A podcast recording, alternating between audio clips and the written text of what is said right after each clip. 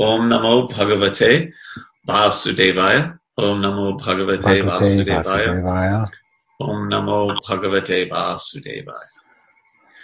So, we are embarking on a journey now through the end of this canto and looking at the structure of the universe and the beautiful prayers in the upcoming chapters are the residents of Jambudvip, some of the most famous prayers in the Bhagavatam. And I've sent you two files. One was a brief overview of the fifth canto, and the other was the philosophical thrust in Sukadev Goswami's description of the universe. I'll just, since I gave that for you to read, and I, I know a lot of devotees listen to these lectures on audio afterwards, and so you may, I don't know how we can get you these documents, but I'll give a brief overview of the first one, or the second one, the philosophical thrust of in Sukadeva Goswami's description of the universe. So we heard about Jad Bharat's teachings to King Rahugana, and then Maharaj Parikshit asked Sukadeva Goswami to talk about these seven islands of Jambudvip because we heard about that way earlier in this canto when King Priyavrata's chariot wheels carved out with these deep impressions these seven islands. And then the question is when the mind is fixed on the Supreme Personality of Godhead, well, the answer uh, from Sukadeva Goswami is when the mind is fixed on Krishna in his external feature, made of the modes of nature, that is the gross universal form, it is brought to the platform of pure goodness, the mind. In that transcendental position, one can understand Vasudev, who in his subtler form is self-effulgent and beyond the modes of nature. Oh my Lord, please describe vividly, oh this is Parikshit how that form, which covers the entire universe, is perceived. We're going to study that verse. That's the third verse from this chapter. So that, but that question is what thrusts us through the rest of this canto.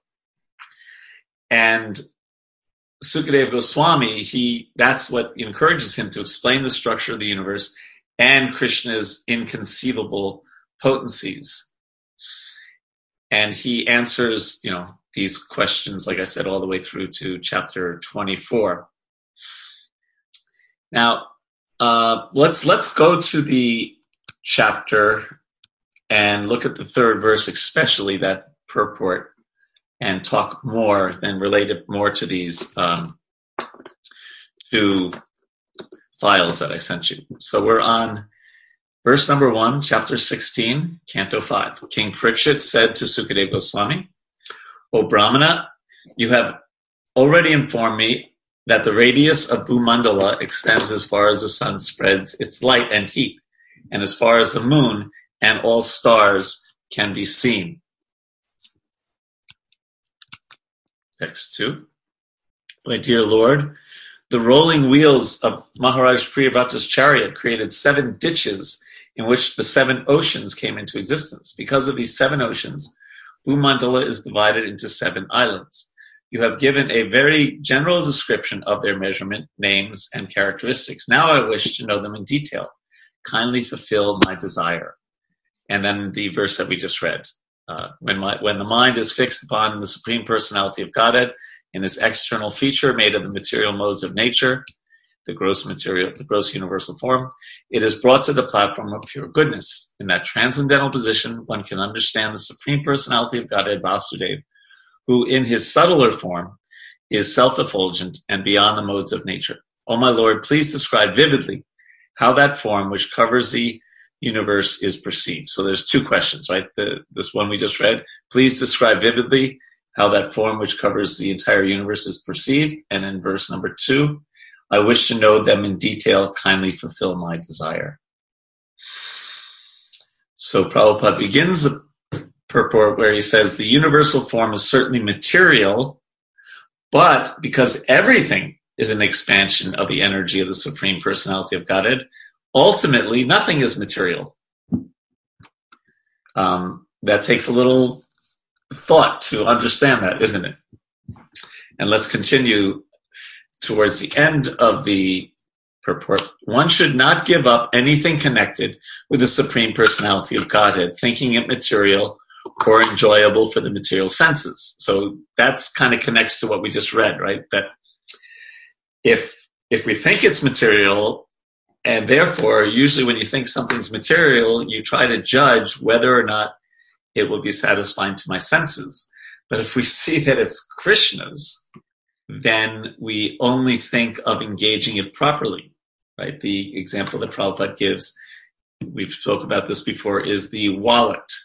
You find a wallet with a bunch of money and credit cards on the street, and for some of us, maybe probably me, the first thought that uh, goes into the mind is, "Wow, um, um, I got a few hundred dollars now. Great, right? We we keep it for ourselves." Another person might see it and just say, "Well, I'm not going to get involved. It's not mine," and just leave it there. But the the best person will see it, pick it up, go through it, find out who it belongs to, and return it to whence it came. We find that person and return it to them. Not trying to enjoy it for themselves, but also not just saying, I have nothing to do with it. So that's the karmi and the jnani. But the devotee will utilize, see the connection with the person to whom it actually belongs and return it to them for their pleasure. Okay. So even the senses, when purified, are spiritual. How do you like that? Our senses can cause us so much trouble. But when they're attracted to Krishna and engaged in Krishna's service, they're purified. When Maharaj Parikshit was thinking of the universal form of the Lord, his mind was certainly situated on the transcendental platform. Therefore, although he might not have any reason to be concerned with detailed information of the universe, he was thinking of it in relationship to the Supreme Lord, and therefore, such geographic knowledge was not material but transcendental. So you might, you know, what the details of the universe, what what is that needed for a prema bhakti, a person on the highest level of prema, of Krishna consciousness. But still, there is an interest in relationship to Krishna. Just like in the first canto, Prabhupada says that there's so much in the first canto about politics and sociology and and and family intrigue things that you might read in a novel someplace or a nonfiction book. But it, this first canto attracts the devotee because all those things are in relationship to Krishna. So elsewhere in the Bhagavatam, oh, that's this. The Prabhupada quotes this. Elsewhere in the Bhagavatam, Narada Muni has said, "Idam hi Vishvam, Bhagavan ivetaraha." The entire universe is also the supreme personality of God, although it appears different from him. Therefore, although Parikshit Maharaj had no need for geographic knowledge of this universe. That knowledge was also spiritual and transcendental because he was thinking of the entire universe. Why was it spiritual and transcendental? Because he was thinking of the entire universe as an expansion of the energy of the Lord.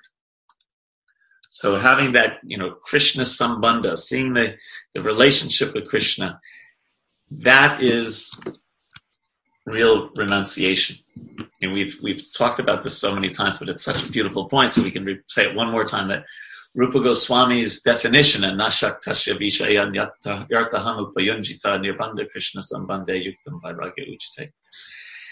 That real renunciation is is seeing things in connection with Krishna. That then you're above possessiveness, you're above impersonal thought, you're above thinking of things for your own pleasure so you use the whole world. You don't reject the world. You use the whole world, but in Krishna's service.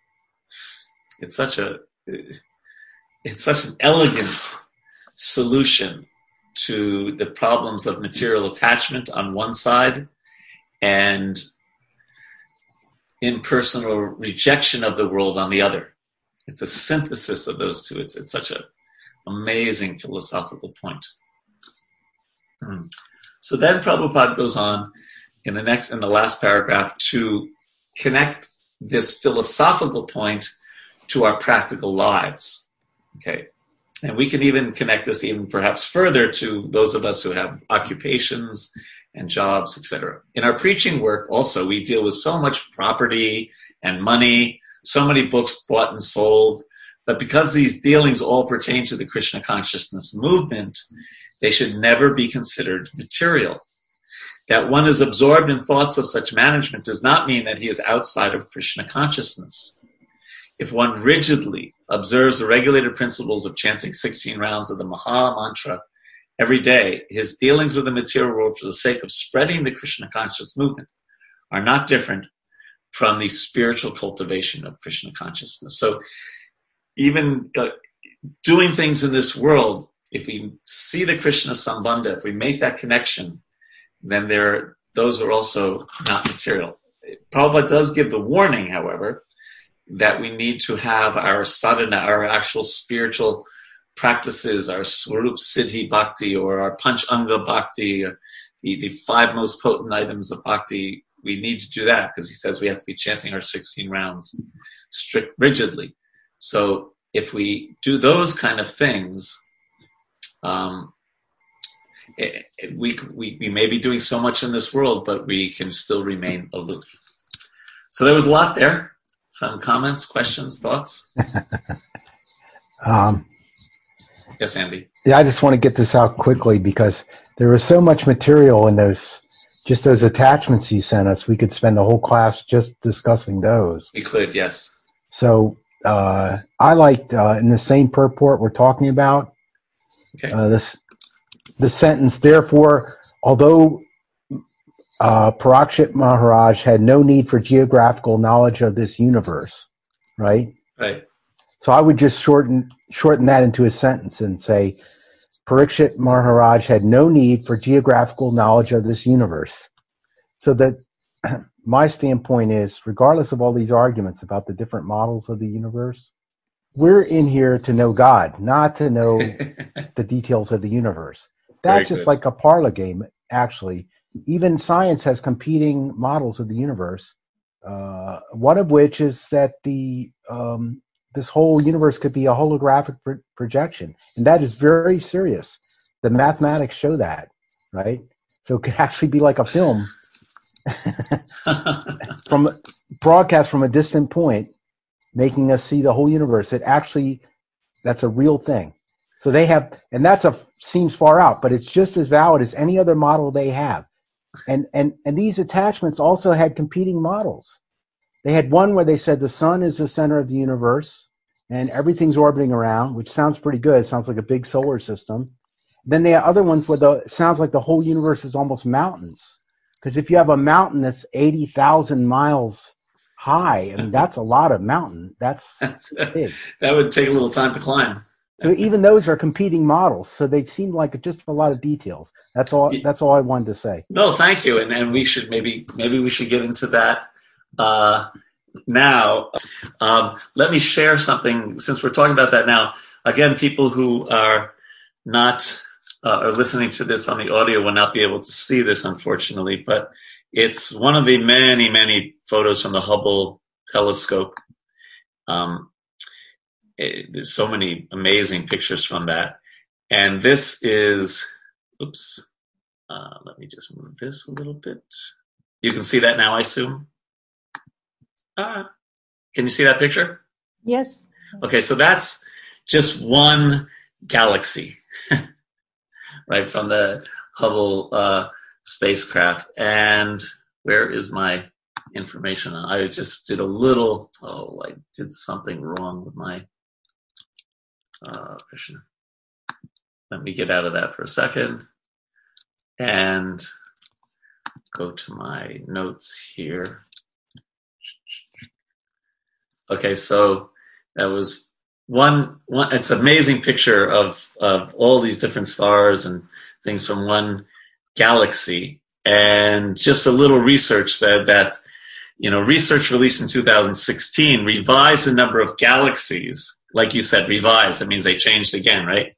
The number of galaxies in the observable universe from a previous estimation of 200 billion to a suggestion of 2 trillion or more so that's just so. In other words, this picture that I just showed you is one of you know their estimation of two trillion such galaxies.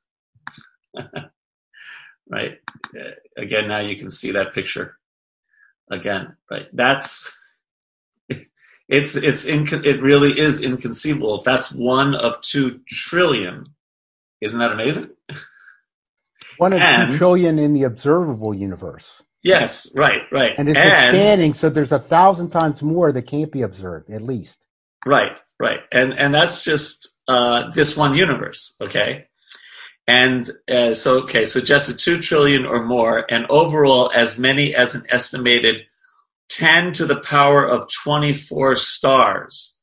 And that is more stars than all the grains of sand on planet Earth. So we can just have some, if we, if we accept the teachings of the Bhagavatam, we can have some idea of Krishna's greatness. And this is, of course, you see the next picture? This is, of course, uh, one must be, this, our universe that we live in is considered one mustard seed in a huge bag of mustard seeds. This isn't even a huge bag. This is just a, a small bowl and a serving container. Okay. But you get the idea. And then, so that's how many different universes there are. And at best, the material world is one fourth the size of the spiritual world. Phew. So this gives us some glimpse into Krishna's greatness and maybe even some glimpse into how you know it's it's too it's too vast to comprehend really even by by any standards how how but the devotees can be amazed at how great krishna is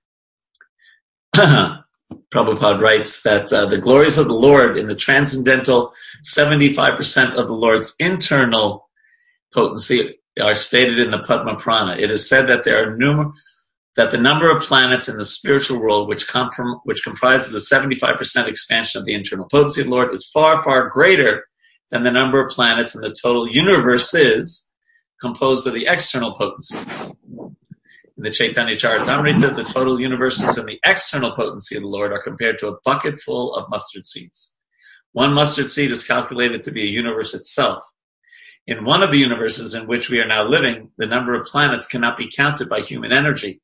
So how can we think of the sum total of all the universes, which are compared to a bucket full of mustard seeds? And the number of planets in the spiritual sky are is at least three times the number in the material sky.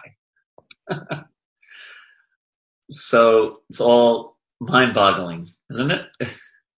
and in one of those uh, uh, readings that we had, it also, you know, talked about even, you know, coming from uh, various uh, sources. Uh, an article: Does the multi you know, multiverse really exists, Right, and he's saying nothing is wrong with scientifically based philosophical speculation, which is what multiverse proposals are. But we should name it for what it is. So he's just saying that there may be even even uh, you know people with a scientific leaning talk about the possibility of multiple universes. So it's just beyond our comprehension. And then Bhurijan Prabhu uh, quotes Ravindra Svarup Prabhu by saying that there's also a uh, epistemological aspect to this, right? That learning to see ourself and everything else in relationship with the Lord's universal form will help us develop our seeing and getting to know Krishna.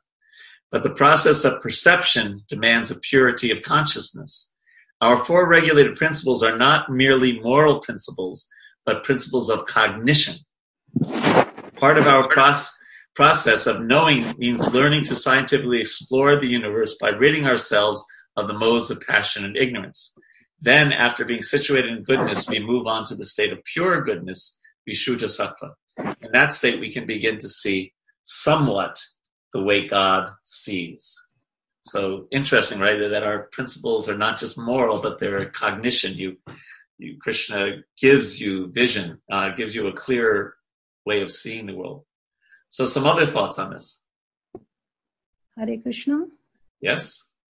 So, uh, you know, reading about the vastness and the magnitude of the material universes or galaxies, like, you know, how you showed us graphically bowl of mustard seeds or otherwise the graphic uh, picture. Um, I'm thinking that uh, the living entity is entangled with all those 8.4 million species of existence, and then their entanglement, the magnitude is huge.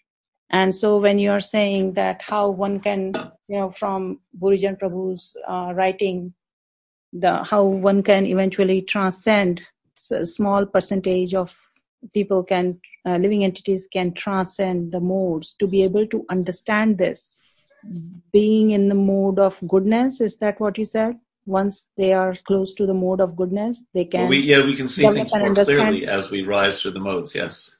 So uh, yeah sort of i'm able to see things a little bit in the perspective like well, you know when i started to read the essay it was very technical for me uh, it certainly helps to go through these sections you are the way you are explaining. So yeah i'm able to have an understanding and appreciation for the vastness uh, of this whole creation. And uh, still we are minuscule parts somewhere. I mean i can't even begin to comprehend about it. We, we are looking at one grain like one universe out here where, in that picture where, where we are the second picture which we saw. Yes. We are you know that story we've told it a few times but i guess it's worth repeating for those who may not remember it but Prabhupada was once talking with one of his famous most famous disciples and he goes through this description how the material universe is only one quarter of the spiritual of the whole creation and in this material world, there's unlimited universes. We're in one universe. In this one universe, there are unlimited planets and stars. We're in one planet. In this planet, there are over 200 countries. We're in one country, the United States. In the United States, there are so many cities, and we're in one city, Los Angeles. In Los Angeles, there's so many thousands, thousands, thousands of houses, and we're uh, on one house on Watseka Avenue. And in this temple, there are many, many rooms and we're in one of those rooms, and still there's one Tamal Krishna who thinks he's very important. so he was he was lovingly uh, chastising his most wonderful disciple, uh, His Holiness Tamal Krishna Maharaj. But it, it, it's it's a little hard to be puffed up. Uh, or to think that you know uh, when we got that flat tire that that's like such an important thing when we see you know pictures like this, right, uh, of one galaxy of 200 trillion galaxies in our universe. and uh, yeah, it's it's quite uh, so. It's good. So this fifth canto, and this is you know the reason I sent you those essays. It does have a purpose, a number of purposes, mm, and it's uh, it, it can be a very humbling and faith building experience if we look at it through the uh, through the right lenses. Thank you for your points, uh, uh, uh Ananda Rupa Devi. Other thoughts? Hi, Krishna Prabhu. Uh, yes. Please accept my humble obeisances. My Uh, one thing, one thing comes to my mind is just uh, the scriptures. Like a mother, uh, when we read this, like helps us to bring the humility inside us. Um, the material world give, gives the pride, and then like uh, and the scriptures teaches us how uh, how imminent we are. So you know it helps us the humility. That's that's the thing that I got in my mind. Thank you, thank you. And Prabhupada writes in the first canto, right, that it is natural that a philosophical mind wants to know the origin of the creation. At night, he sees the stars in the sky and he naturally speculates about their inhabitants. Such inquiries are natural for man because man has a developed consciousness which is higher than the animals. So it is natural to to wonder, and and I think for I mean, what's okay? So you may not have a Hubble telescope, yet if you ever leave the city and are out in a place where there's not a lot of lights, artificial lights at night, and it's a and it's not a full moon, maybe it's a new moon, and it's a clear night, no clouds. It's amazing what you can see, even with just a naked eye, isn't it? I've, probably all of us have had that experience sometime in our life. It's it, and that's nothing compared to what's really out there. Yeah. and, and therefore, Prabhupada's main point about the, the moon excursion was what wasted so much money and made such an effort. And what did we bring back? You know, you can go to uh, the Smithsonian and see the rocks. But, but imagine how we could have utilized all that incredible billions of dollars. Um, as Prabhupada said, for distributing, for producing books, or even for the betterment of, you know, the, the, the just the making the world a better place. um, so that was his main concern uh, concern about that, and that's quoted in Bridge Prabhu's uh, writings. Other thoughts? Well, just Yes, they also had a quote I really love where from Prabhupada saying, I don't really know anything about the moon. Right? So he's he's not coming on as an expert. It was a doctrinal thing, like saying, look, the whole world's supposed to stop and sit on the edge of their seats because they're fooling around and spending all this money and everything. That's what he was against. Yes. Not the technical matter of did they step on the moon. He's just saying it's a big waste of time and I don't really know anything about the moon anyway. That's what he said. It was in that document. Yeah. Yes, and he also yes, and he also said that you know the there is a descriptions in the Shastra which he accepts, which was different than you know, and there's the, and he gave different explanations at different times about that. But your point, yes, your point is, and I think you made this point right in the beginning, Andy, that human life is short. We should utilize it for un- loving and understanding God. Yeah. Uh, Yeah. Other thoughts? Hare Krishna Prabhu, just Yes, Divya Anand Prabhu. one small thing to add. I also read somewhere that Srila Prabhupada said the only way to go to moon is after you die. There's no way can go to moon right now and find life there. You can only find life if you are qualified to go there uh, in your next life. And certainly the descriptions of the moon as given in the Shastras, what he's referring to. He he said different things at different times. He said uh, that the, they have been uh, de- uh, uh, deviated to Rahu, or they went to an uninhabited part, or they didn't go. Or, but his main point was two things: Andy's point that Andy uh, repeated from him, uh, and that he had faith in the, the Shastric description of the moon as a higher planet. Those two main points.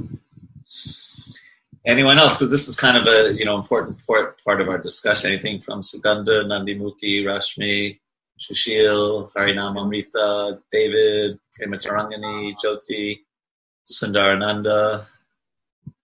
Hare Krishna Prabhu. Yes, Rashmi.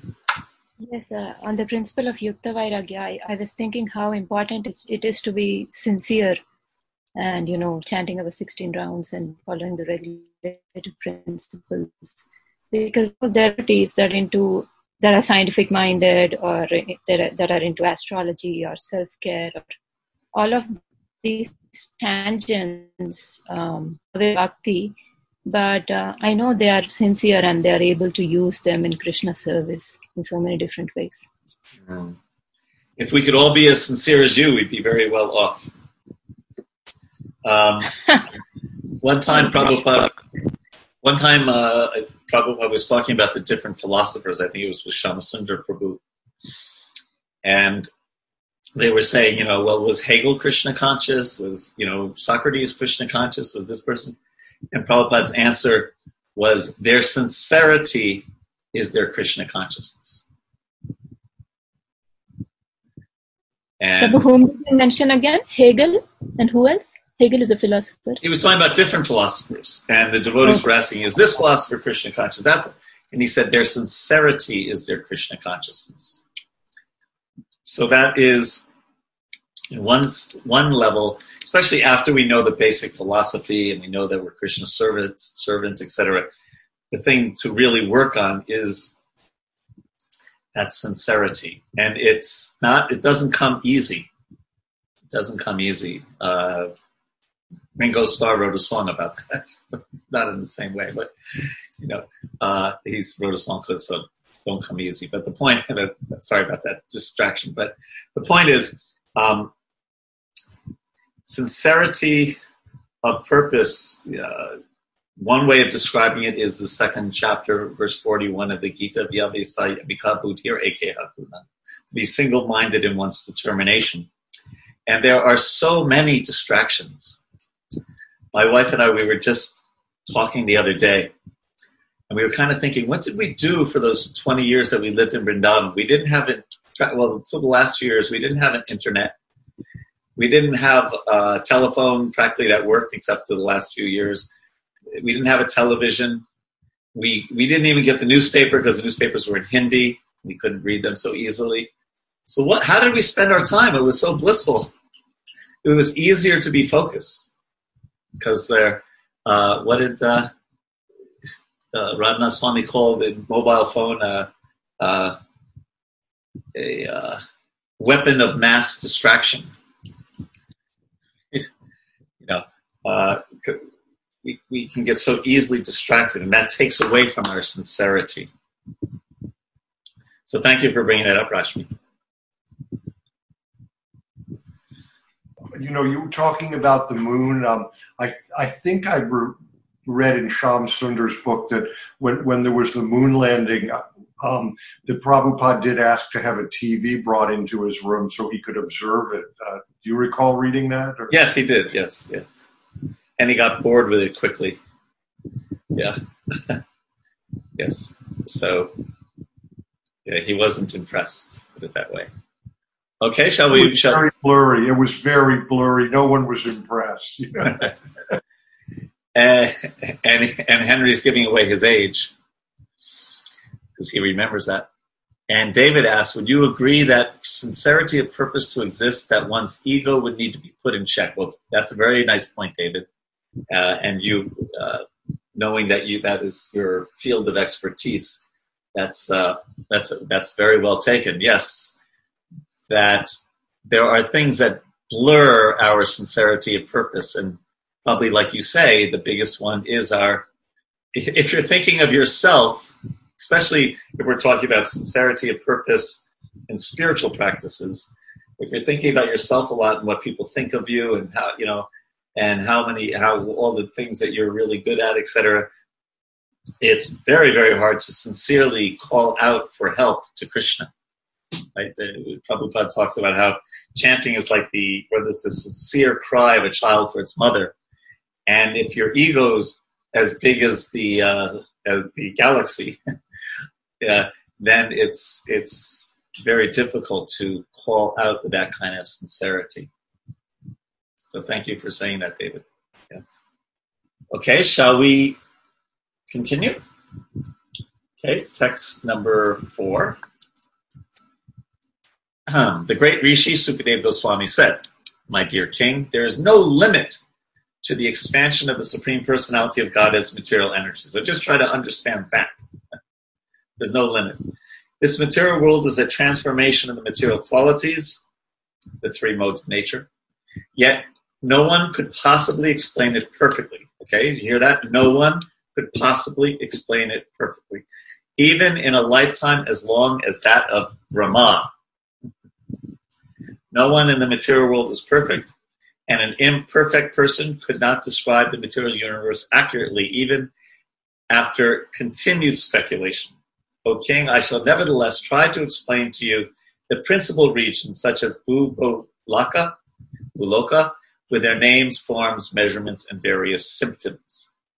And Prabhupada writes, the material world is only one fourth of the Supreme Personality of God's creation, but it is unlimited and impossible for anyone to know or describe, even with the qualification of a lifetime as long as that of Brahma, who lives for billions, millions and millions of years. So Prabhupada used to say impossible is a word found in a fool's dictionary, but in this case, he, that which applies to a different context. But in this context, he's saying it's impossible for anyone to know or describe.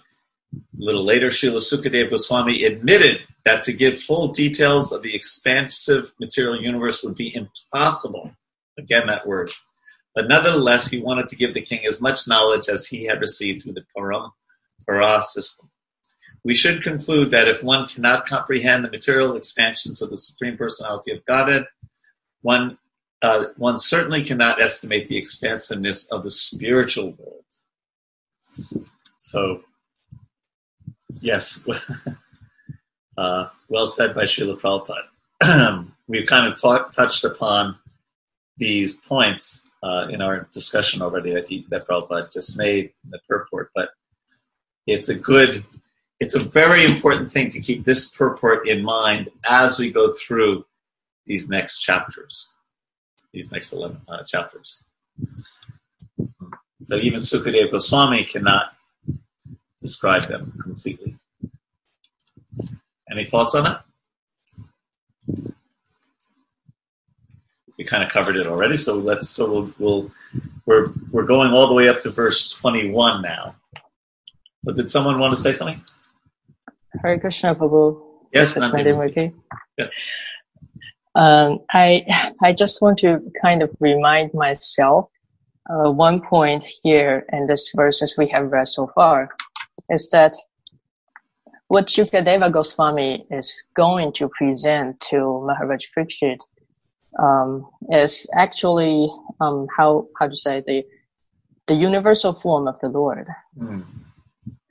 Um, so, um, like, uh, like, although I, I'm not expert in any of this uh, Vedic cosmology or the modern cosmology, but I think um, I still have um, a little comment on this. Okay. Um, yeah, and I, I think like up to this verse, uh, what I know is that uh, the Vedic cosmology that is going to be expanded in the following nine chapters is a description of the universal form of the Lord. It's very different from the um, observable universes that you just kindly show us through the Hubble telescope. And uh, actually, I, I believe there are, there are a lot of um, disagreements if we just try to uh, uh, put the two together on the same page. Uh, for example, there are uh, uh, different differences in measurements and differences in descriptions. And also, like, for example, in, in the modern cosmology, you will see that the universe is um, they uh, that are seen in a telescope is like unlimited in size and um, and and and also like in depth. But the Vedic model, the Vedic cosmology, is kind of have a have a certain scale, like such uh, so many yojanas and width, so many yojanas in height, and so many yojanas uh, uh, between the planetary systems and uh, my my comment in this disagreement is that um, the universal form of the Lord is not what we perceived through a modern telescope, and actually we cannot see that form, as Pariksha Maharaj and uh, Shukadeva Goswami say said. We cannot perceive that form through um, this modern inventions in terms of telescopes and calculations. Um, like for example, you what you showed us the the galaxies, which are trillions uh, in numbers and uh, maybe also billions light years away from us. That according to the calculations they give.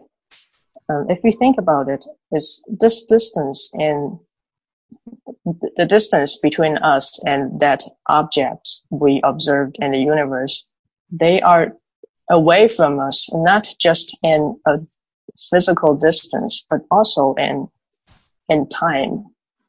Because if we say that planet is 10 billion light years away from us, it is not just away from us by 10 billion years, but also a 10 billion light year, but also 10 billion years.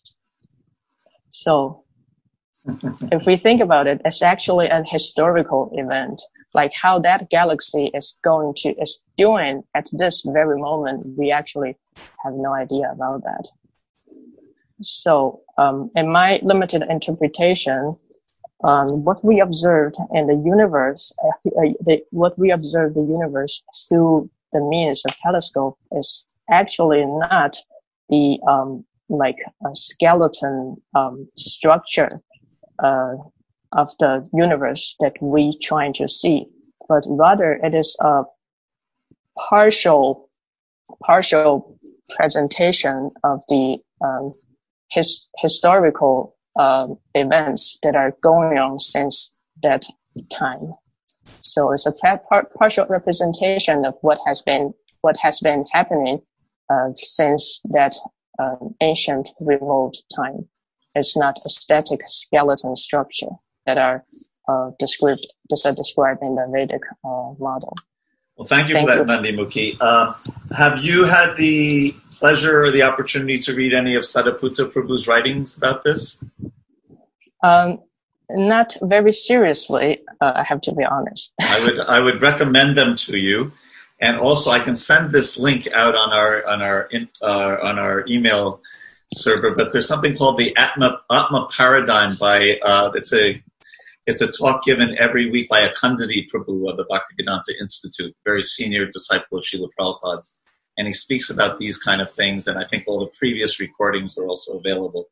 But I do know that Sadaputa Prabhu has had some um, way of explaining the the relationship to what's in the Bhagavatam and what uh, science says. But we can also read what uh, another point that Ravindra Svarup Prabhu said in something I sent you.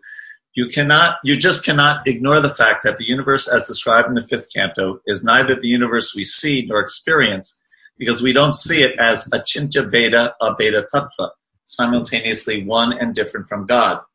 God is transcendental to the world, but the world is also included in him because Krishna and his energies are non-different, which was what we just spoke about, right? Nothing is different from Krishna, but Krishna is different from everything. When you see in that way, you start to see the universe from another perspective. According to the Bhagavatam, not only haven't we visited the moon yet, but we haven't even been to the earth. we have to confront the fact that we have not seen things as they really are. For example, an entire world of devatas exists, 300 and, 330 million of them who control our senses. That is, they control how and what we see. So, thank you for that. And we are going to keep continuing through this inconceivable Bhagavatam. Part of Bhagavatam. Thank you, Prabhu. Thank you, Can I. Can I ask a quick question? Yes. I get confused by the universal form. Uh, sometimes Prabhupada says it's an imaginary form. You know, in the tenth, in the second canto also, the, there is a description that his hairs are the trees and Yes. so on. So can you clarify? Uh, I am going to make note of that and give you a, a well researched answer next week. Okay, instead of just, I mean, I can say something now, but it wouldn't be thorough. So let me give you a thorough answer next week. I'm just writing it down right now. Okay, Sure. Thank you. thank you. Okay, let's continue. The planetary system known as Bhumandala represents a lotus flower, and its seven islands represent the world of that flower. The length and breadth of the island known as Jambudvip, which is situated in the middle of the world, are 1 million yojanas, uh, 8 million miles. Jambudvip is round like the leaf of a lotus flower. In Jambudvip, there are nine dis- divisions of land, each with a length of 9,000 yojanas. There are eight mountains that mark the boundaries of these divisions and separate them nicely. Amidst these divisions or varshas is the varsha named Ilav, Ilavrita, which is situated in the middle of the whirl of the lotus. Within uh, Ilavrita, uh, Varsha is Sumeru mountain, which is made of gold. Sumeru mountain is like the pericarp of the lotus-like Bhumandala planetary systems. The mountain's height is the same as the width of Jambudvip, or in other words, 100,000 yojanas. Of that, 16,000 yojanas are within the earth, and therefore the mountain's height above the earth is 84,000 yojanas. The mountain's width is 32,000 yojanas at its summit and 16 at its base. North of Ilavrita Varsha and going further northward, one after another, are three mountains named Nila, Sweta, and Shringavan. These mark the borders of the three Varshas named Ramyaka, Hiranmaya, and Kuru, and separate them from one another. The width of these mountains is 2,000 yojanas. Lengthwise, they extend east and west of the. Oh, and here, thank you. Prema Tarangani Devi has, by the way, posted uh, a very nice, and I'm sure it is from Karma Prabhu, he's great at these things, class about the universal form that clarifies several things. So Prema Tarangani just saved me from doing a lot of research. Thank you, Prema Tarangani. Always saving me. Uh, the width of these mountains is 2,000 yojanas. Lengthwise, they extend east and west to the beaches of the ocean of salt water. Going from south to north, the length of each mountain is one tenth shorter than that of the previous mountain, but the height of all of them is the same. Similarly, south of Ilavrita, Varsha, and extending from east to west are the three great mountains named uh, Nishadha, uh, Hemakuta, and Himalaya. Each of them is 10,000 yojanas high. They mark the boundaries of the three Varshas named Varsha, Purusha Varsha, and Bharat Varsha. In the same way, east and west and east of Ilavrita Varsha are two great mountains named uh, Malyavan and Gandhamandana, respectively. These two mountains, which are 2,000 yojanas high, extend as far as Nila Mountain in the north and Nishadha in the south. They indicate the boundaries of Ilavrita, Ilavrata, uh, Varsha, and also the Varshas known as Ketumala and Bhadrashva. On the four sides of the great mountains known as Sumeru are four mountains, Mandara, Meru Mandala, Mandara, Suparshva, and Kumunda. Each are like its belts. The length and height of these mountains are calculated to be 10,000 yojanas. Standing the, like flagstaffs on the summits of these four mountains are a mango tree, a rose apple tree, a kadamba tree, and a banyan tree. These trees are calculated to have a width of 100 yojanas and a height of 1100 yojanas. Their branches are spread to a radius of 1100 yojanas. But Maharaj Parikshit, uh, best of the Bharat dynasty. Between the, these four mountains are four huge lakes. The water of the first tastes like milk, the water of the second like honey, that of the third like sugarcane. The fourth is filled with pure water. The celestial beings such as Siddhas, Charanas, and Gandharvas, who are also known as demigods, enjoy the facilities of those four lakes. Consequently, they have the natural perfections of mystic yoga, such as the power to become smaller than the smallest or greater than the greatest. There are four celestial gardens named Nandana, Chaitra Rata, Vaibhrajaka, and Sarvatobhadra.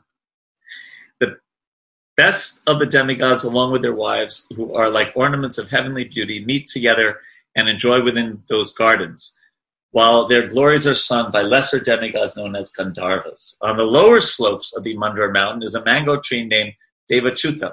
It is 1100 yojanas high. As mangoes as big as mountain peaks and as sweet as nectar fall from the top of this tree for the enjoyment of the denizens of heaven. When all those solid fruits fall from such a height, they break, and the sweet, fragrant juice from within them flows out and becomes increasingly uh, more fragrant as it mixes with other scents. That juice cascades from the mountains and the waterfalls and becomes a river called Arunoda, which flows pleasantly through the eastern side of Ilavrata. Hmm. The pious wives of the Yakshas act as personal maidservants to assist uh, the wife of Lord Shiva. Because they drink the water of the river Arunoda, their bodies become fragrant, and as the air carries away their, that fragrance, it perfumes the entire atmosphere for 80 miles around.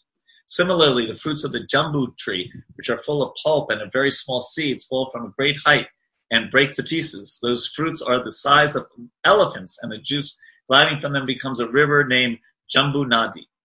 This river falls a distance of 10,000 yojanas from the summit of Meru Mandara to the southern side of and floods the entire land of Ilavrita with juice. The mud on both banks of the river Jambu Nadi become moistened by the flowing juice and then dried by the air, and the sunshine produces huge quantities of gold known as Jambunada. The denizens of heaven use this gold for various kinds of ornaments. Therefore, all the inhabitants of the heavenly planets and their youthful wives are fully decorated with golden helmets, bangles, and belts, and thus they enjoy life. Purport. Um, Prabhupada writes that uh, thus, the men and women are decorated there with various golden ornaments, and they look very nice. Unfortunately, on Earth, there is such a scarcity of gold that the governments of the world try to keep it in reserve and issue paper currency. Right? That I don't. I forget the year. Somebody could Google it. The, the, the, you know when we went off the gold standard in America. Was that during Nixon's time? Someone could Google it. But uh, so in that sense, Prabhupada is saying that because the currency is not backed up by gold, the paper they distribute as money is worthless. But nevertheless, the people on earth are very proud of their material advancement. Now, of course, you can use that paper or these days the electronic numbers and you can buy things on Amazon and you can buy cars and you can buy houses and and all those things. But it is a, a fact that oh no, thank you 1971. So uh, that was Nixon. I was right. Right, Nixon was president. That's the silver standard. You know, well, I actually, I think we went off the gold standard in 1933. Just from my head, I didn't look it up. Okay, and, but we're off it now, right? Absolutely. absolutely. And then 64, we went off the silver standard. They oh, took just making silver. No, I think it was 73. Well, uh, I so far I'm going to believe Rashmi because I'm sure she didn't like memorize this. She looked it on the internet, but not always the internet is always right. But uh, if you find it from a reliable source, but the point is, Prabhupada is saying here that we're no longer on the gold standard, and and you see in India that um, I remember when, when I when I got married and I had very little money anyway, but somebody was saying, "So how much gold you're going to buy your wife?" Because that's one that's like a reserve that you have. They didn't say how much you know rupees are you going to put in your um, mattress, but that was kind of you know, this idea. Uh, here, Rashmi is saying Britain stopped using the gold standard in 1931, and the U.S. followed in 1933, and abandoned the remnants of the system in 1973. Okay. Thank you, Rashmi. So we are off it now, uh, like that. So in modern times, girls and ladies have ornaments made of plastic instead of gold, and plastic utensils are used instead of gold ones. Yet people are very proud of their material wealth. so sometimes it's gold, sometimes it's stainless steel. I mean, sometimes stainless steel, sometimes it's plastic, right? But it's uh, I'm talking about um, utensils, not ornaments. I don't know that many stainless steel ornaments.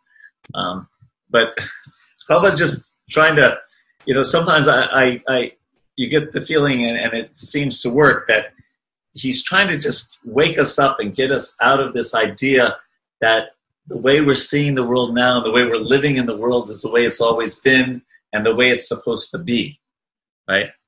And he says, therefore, the people of this age are described as manda sumanda matayo, manda bhagya, hupadruta.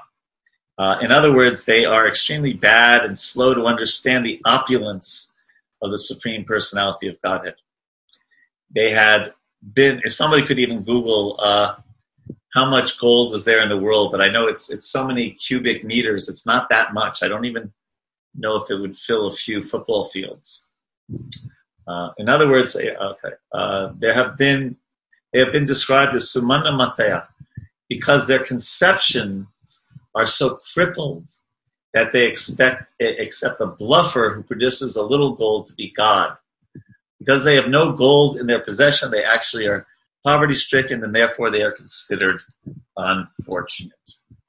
So I was also picking up on this uh, point that won't mention anyone by name. That's not really necessary. But there are some yogis and coming, especially coming out of India, that have you know been purported to uh, produce gold chains and, and things like this, and people start believing that they are that they are God and it's it's such a misunderstanding when we start thinking about how that galaxy, that picture we saw, the galaxy is one of two trillion galaxies, and and there's so many universes. And then we, we forgot to mention, right, that each universe is said to come out of the the uh, the what is it, the glands or the hole in the skin of Mahavishnu. so that's God and not someone who can kind of produce a, a gold chain or have some small mystic powers like that. And and people could be so gullible. And Prabhupada talked about this last week. He said it's so hard to spread Krishna consciousness, when people are accepting, you know, people as God, when they're just, you know, they can produce a little gold or they can read your mind a little, you know, because our understanding of God is so much more that, or not our understanding, but the Shastra's understanding of God. It's so much greater than that. It's it's not just uh, someone who can. When I was reading somewhere, he said, "Yes, my stopwatch stopped," and then I saw and the other people in the room, their their watches stopped, and I knew he was God because he could get our watches to stop. So, you know, uh, Krishna is Yogeshwara. He's the controller of all yogis who may have a little power here and there. Some thoughts on this point? Okay. Hare Krishna, Prabhu. Yes, Nandimukhi. Um, I'm sorry, I don't have a point. On, uh, I don't have a comment on this point, but I do have a little doubt about the verse we just read, uh, specifically verse five and verse seven. in and and um, could I come up speak them now? Yes, sure. Uh, it's just a, a, a some a, some technical details with regard to the length and breadth of the Jambu Dwipa. Uh, Well- in verse in verse five, I see that the length and breadth of the Jambu uh, of Jambu Dwipa is one million yojanas, and I suppose that's one followed by six zeros. Okay. And and then in verse seven, we uh, in the middle part of this verse, it said the the mountain's height is the same as the width of Jambudvipa. In other words, uh, one uh, one hundred thousand yojanas, which is one followed by five zeros. Well, um, it would the best thing would be for us to uh, get someone from the Bhaktivedanta Institute, maybe on one of these calls, maybe Prishni Devi. But sometimes there's also typos in the books, Okay. and it could be as simple as that. You know, there's a whole um, there's a whole email address for corrections in the in the Bhagavatam, and right now there's a team of devotees, um, including our dear Radhika Raman Prabhu, and um, and um, Tamal Krishna Raj's brother, Kalachandji Prabhu, who's a professor, uh, and they're going through the entire Bhagavatam and in taking those into account and editing it uh, to make it um, to correct any any. Obviously, there's no philosophical Yeah. uh, edits that need to be made, but there may be small things like that. Okay, Yes. Nandi, but I'll also I can also check with Prishni about that the difference between verse five and seven, and if she has the same agreement or not. Because uh, I I used to be a facil I used to facilitate some of the calls with the BI. I had no idea what they were talking about. It was all going way over my head. I mean, because they were trying to understand, trying to create this uh, chandelier that Prabhupada wanted, which depicted these chapters in the temple in Mayapur, and and and you know they're uh, physicists and this and that, and I'm just you know conflict resolution guy doesn't know about these things, but there are devotees who have studied this thread there. Okay, so Okay. I will uh, I'll uh, ask about that. Thank you for taking this seriously. Thank you so much. No problems. Hare Krishna. Anything else on fake gods? And uh, or or just the plastic nature of our life. Remember that when one of Arjuna's names is Dhananjaya, right? The one conqueror of wealth, one who collects wealth, and it was explained that he had to go up into the, the mountains. Wasn't it that people had they would eat off of gold plates and then throw the plates out just like we throw out plastic. And so he was collecting those and getting money back in the coffers in uh, in Hastinapur. Hare Krishna Prabhu. Yes, Ananda Rupa. So I have a little comment which is not directly related with Jambudvip, I mean the description, but uh, reading the uh, the vastness of uh, all this uh, um, dweep description uh, with reference to geographical description, I mean, and also about uh, the gold talk we did earlier. I was thinking, uh, I was trying to relate it to the opulences, the the way Prabhupada has referred to um, opulences in his several uh, lectures and sections we have read before. I thought I'll mention it here that, um, you know, we talked a little bit about uh, renunciation earlier in the beginning. And so I was thinking of two examples. One example is Jad Bharat. Recently we read about him. Who? Totally renounced. Jad Bharat. Jad Bharat. He was totally renounced. So, so seems like uh, Lord doesn't disturb those souls, saintly souls who are totally renounced. You know, with the you know with the offering of, you know, like uh, we like to understand that we should make all offerings with love, and Krishna takes the essence and he provides us, he takes care of us in every possible way with what we need. So, someone could be in material consciousness asking for uh, fruitive benedictions, you know, and someone could be really asking for bhakti. But Krishna sees the essence and he provides everyone what they need. So, um, so we have an example of Jad Bharat, and he was totally renounced. So Krishna doesn't bother him uh, with uh, you know giving him the opulences and all. Rather, he has the benediction of bhakti. And on the other hand, we have Sudama, who approached Krishna, even though he was initially encouraged by his wife to visit because of their poverty, but he was so overwhelmed and uh, in total pure devotion, he dare not ask anything. He was just too happy with how he was received. Right.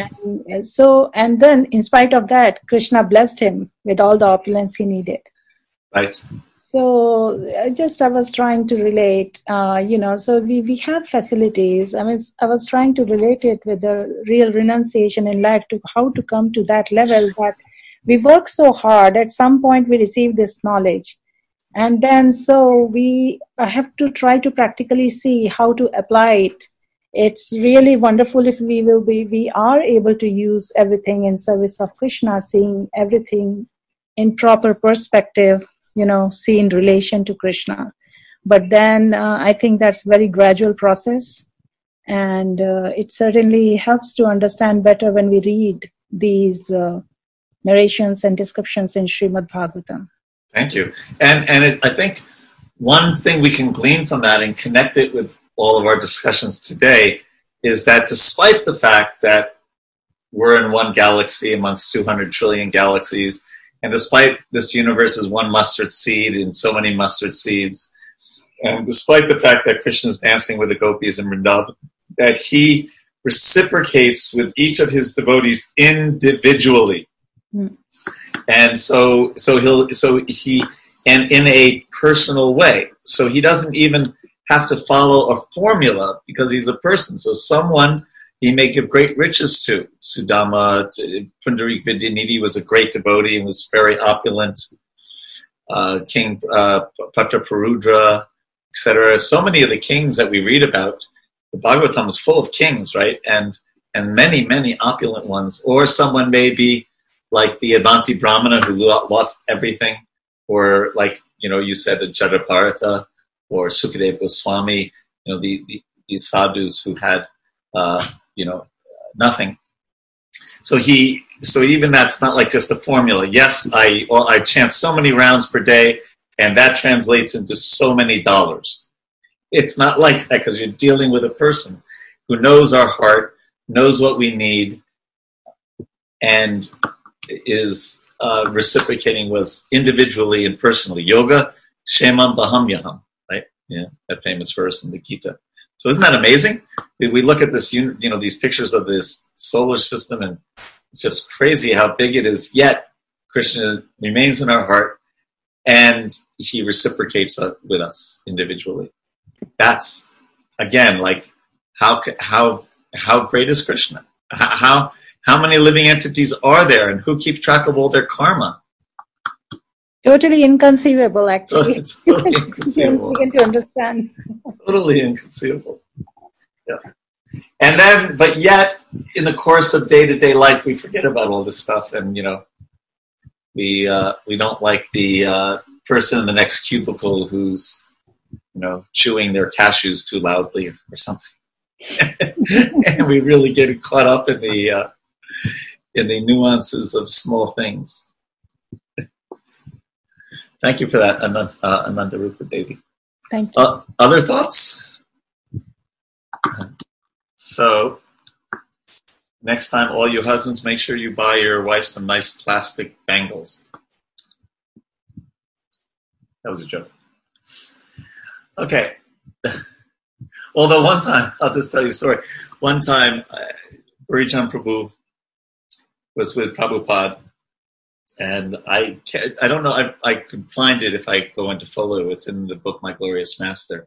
But he was kind of like telling Prabhupada with a little pride that I yes I uh, I bought my wife some gold bangles, and Prabhupada said she is not interested in such things. that was his reply. and she and the interesting in the book My Glorious Master, she says later to her husband Bhurijan Prabhu, "I'm not." but Prabhupada was still, you know, basically encouraging that a devotee, you know, yes. But still, in many places, as we're going to read in the next purport, we just don't have the finer things in life, even in a, in a material sense. So let's read that purport now. I think it's two verses from now. So in t- 22, on the side of Suparshva mountain stands a big tree named Mahakadamba which is very celebrated. From the hollows of this tree flow five rivers of honey, each about five um, yamas, yamas wide. This flowing honey falls incessantly from the top of Suparshva mountain and flows all around Ilavrita Vrita Barsha, beginning from the western side. Thus, the whole land is saturated with the pleasing fragrance. The air carrying the scent from the mouths of those who drink the honey perfume the land for a hundred yojanas around. Similarly, on Kumuda mountain, there is a great banyan tree which is called Sata Valsa because it has a hundred main branches. From those branches come many roots from which many rivers are flowing. These rivers flow down from the top of the mountain to the northern side of Ilavrita Varsha for the benefit of those who live there. Because of those flowing rivers, all the people have ample supplies of milk, yogurt, honey, ghee, molasses, food grains, clothes, bedding, sitting places, and ornaments. All the objects they desire are sufficiently supplied for their prosperity, and therefore they are very happy. So I'll read, uh, actually, it's text 25. The residents of the material world who enjoy the products of these flowing rivers have no wrinkles on their bodies and no gray hairs. Well, that shows that I'm not one of those residents. They never feel fatigue, and perspiration does not give their body a bad odor. They are not afflicted by old age, disease, and untimely death. They do die. Uh, they do not suffer from chilly cold or scorching heat, nor do they, nor do their bodies lose their luster.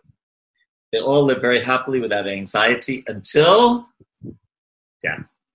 Prabhupada writes, in this this verse hints at the perfection of human society even within the material world. The miserable conditions of this material world can be corrected by a sufficient supply of milk, yogurt, honey, ghee, molasses, food grains, ornaments, bedding, sitting places, and so on. This is human society, civilization. Ample food grains can be produced through agricultural enterprises, and profuse supplies of milk, yogurt, and ghee can be arranged through cow protection. Abundant honey can be obtained in the forest if the forests are protected. Unfortunately, in modern civilization, men are busy killing the cows that are the source of yogurt, milk, and ghee, and they are cutting down all the trees they su- that supply honey, and they are opening factories to manufacture nuts, bolts, automobiles, and wine instead of engaging in agriculture. How can the people be happy? So, in one other place, Prabhupada says the uh, um, factories are another name for hell. And having spent uh, 12 years in Detroit and being actually very close, maybe about three blocks away from a Chrysler factory, I can totally understand that. And then one time I was speaking at the, I was uh, asked to speak at the Tata Steel uh, executives. Tata is a big company in India, for those who may not be familiar. So I went there and they gave me a tour of their factory, the steel factory. And I could understand factory is another name for health. I could really understand that. So Prabhupada here is um, speaking so many things and, you know, just a few statistics. I think we know these already, but 39 million cows are slaughtered in the USA per year and 800,000 every day uh, worldwide. 800,000 cows. And then in terms of grain production, um, the, the biggest crop that is produced is corn. Um, but what's interesting is 40% of the corn is used to create ethanol, and 36% is for animal feed. And very little is used for feeding, uh, and, and, and the, what's left over, that um, 40, that's 24%. Most of that is used to produce high fructose corn syrup. So, so you know, when we hear purport like we just hearing, we're so far away from even some kind of semblance of nice, peaceful material prosperity where you have nice, fresh things to eat and fresh air to breathe and, and, and you know, just there's so much bad karma in the air due to you know these different things that we just mentioned. So Prabhupada is creating a picture of something that is very far from reality. I mean, there may be some. I mean, I thought of this yesterday. I was interviewing two devotees from New Zealand for our G- GBC strategic planning team videos that we produce every day. And one thing this is an example of what you might, what I almost considered heavenly, is they have no COVID 19. They had 12 cases recently, and they were all people coming from outside the country. They caught them in as they were coming in the country. They quarantined them, and and they have zero cases. All the schools are open, all the restaurants are open. Everything's completely open in the whole country. and I mean and for me, in where I'm sitting here in Washington D.C., that was like a heavenly planet just being back to normal. Of course, they have economic struggles because of COVID uh, and because they rely a lot on tourism, and they're not allowing anyone in the country. Um, sorry, what country was that? New Zealand. New Zealand. Yes.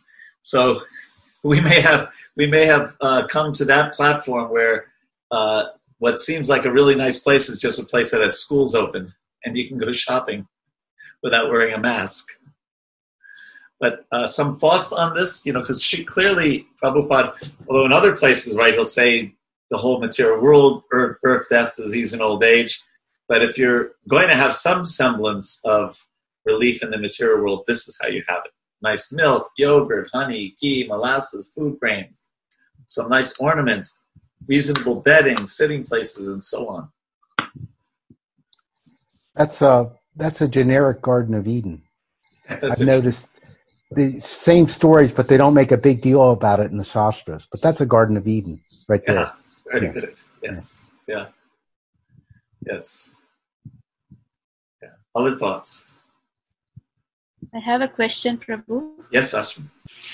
I don't know the Ilavrita Varsha very well, but like even assuming it's like a heavenly planet, uh, so they don't experience old age and or disease, right? It's just birth and death are the miseries. Is that is that is that's that what uh, they live very well. It's, it's interesting you say that, right? In one sense, how can you live very happily without anxieties, knowing you're going to die eventually? so, yes, it does seem that that they're. Well, I don't. I haven't seen. Let's see. Well, the body, no gray hairs, no wrinkles. You're you don't when you sweat, you don't smell bad. Yes, you're right. Not afflicted by old age and disease. Yes, that's what it says there. Okay. But you know, it doesn't mean that you're even they say in the heavenly planets, right? What is it that you have a gar you, the garland that you're wearing starts wilting the last towards the end of your life, and so you can imagine that in one sense it must be a lot of anxiety because it, I mean, we're we don't want to die here. Most people, except unless unless they're in excruciating pain. And we like to prolong our life as much as possible. So what to speak of if you're in a place like that, and then death comes? It must be even, in one sense, greater anxiety because it's so good. Right. Right. Yeah. Yeah. You won't surrender to Krishna in such a situation. Yes, and therefore Krishna says in the Gita, Abrahma Bhuvana Loka Punar Arvartana Arjuna. That even from the highest planet in the material world down to the lowest, all are places of suffering where in repeated birth and death take place. Still, you know, probably some of us would say, well, I wouldn't mind vacationing there.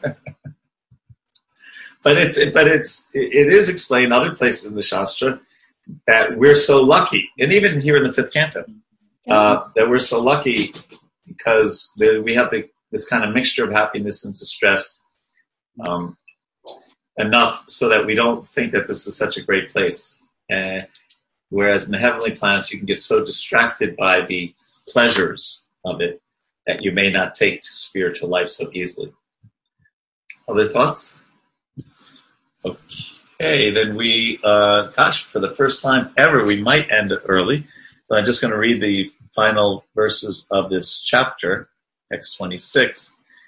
There are other mountains beautifully arranged around the foot of Mount Meru, like the filaments around the whorl of a lotus flower. Their names are Kuranga, Kurara, Kusumba, Vaikanka, Trikuta, Shishir, Shishira, Batanga, Ruchaka, Nishadha, Nishadha uh, Kapila, uh, Shanka, Vaidurya, Jarudi, Hansa, Rishab, Naga, uh, Kalangjara, and Narg. On the eastern side of the Sumeru mountain are two mountains named Jatara and Devakuta, which extend to the north and south for 18,000 yojanas. Similarly, on the western side of Sumeru are two mountains named Pavana, Pariyatra, and Pariyatra, which also extend north and south for the same distance. On the southern side of Sumeru are two mountains named Kailas and Karavira, which extend east and west for 18,000 yojanas. And on the northern side of Sumeru, extending for the same distance east and west, are two mountains named Trishringa and Makara. The width and height of these mountains are 2,000 yojanas. Sumeru, a mountain of solid gold, shining as brilliantly as fire, is surrounded by these eight mountains. In the middle of the, the summit of Meru is the township of Lord Brahma. Each of its four sides is calculated to extend for 10 million yojanas. It is made entirely of gold, and therefore learned scholars and sages call it Satta Kombi.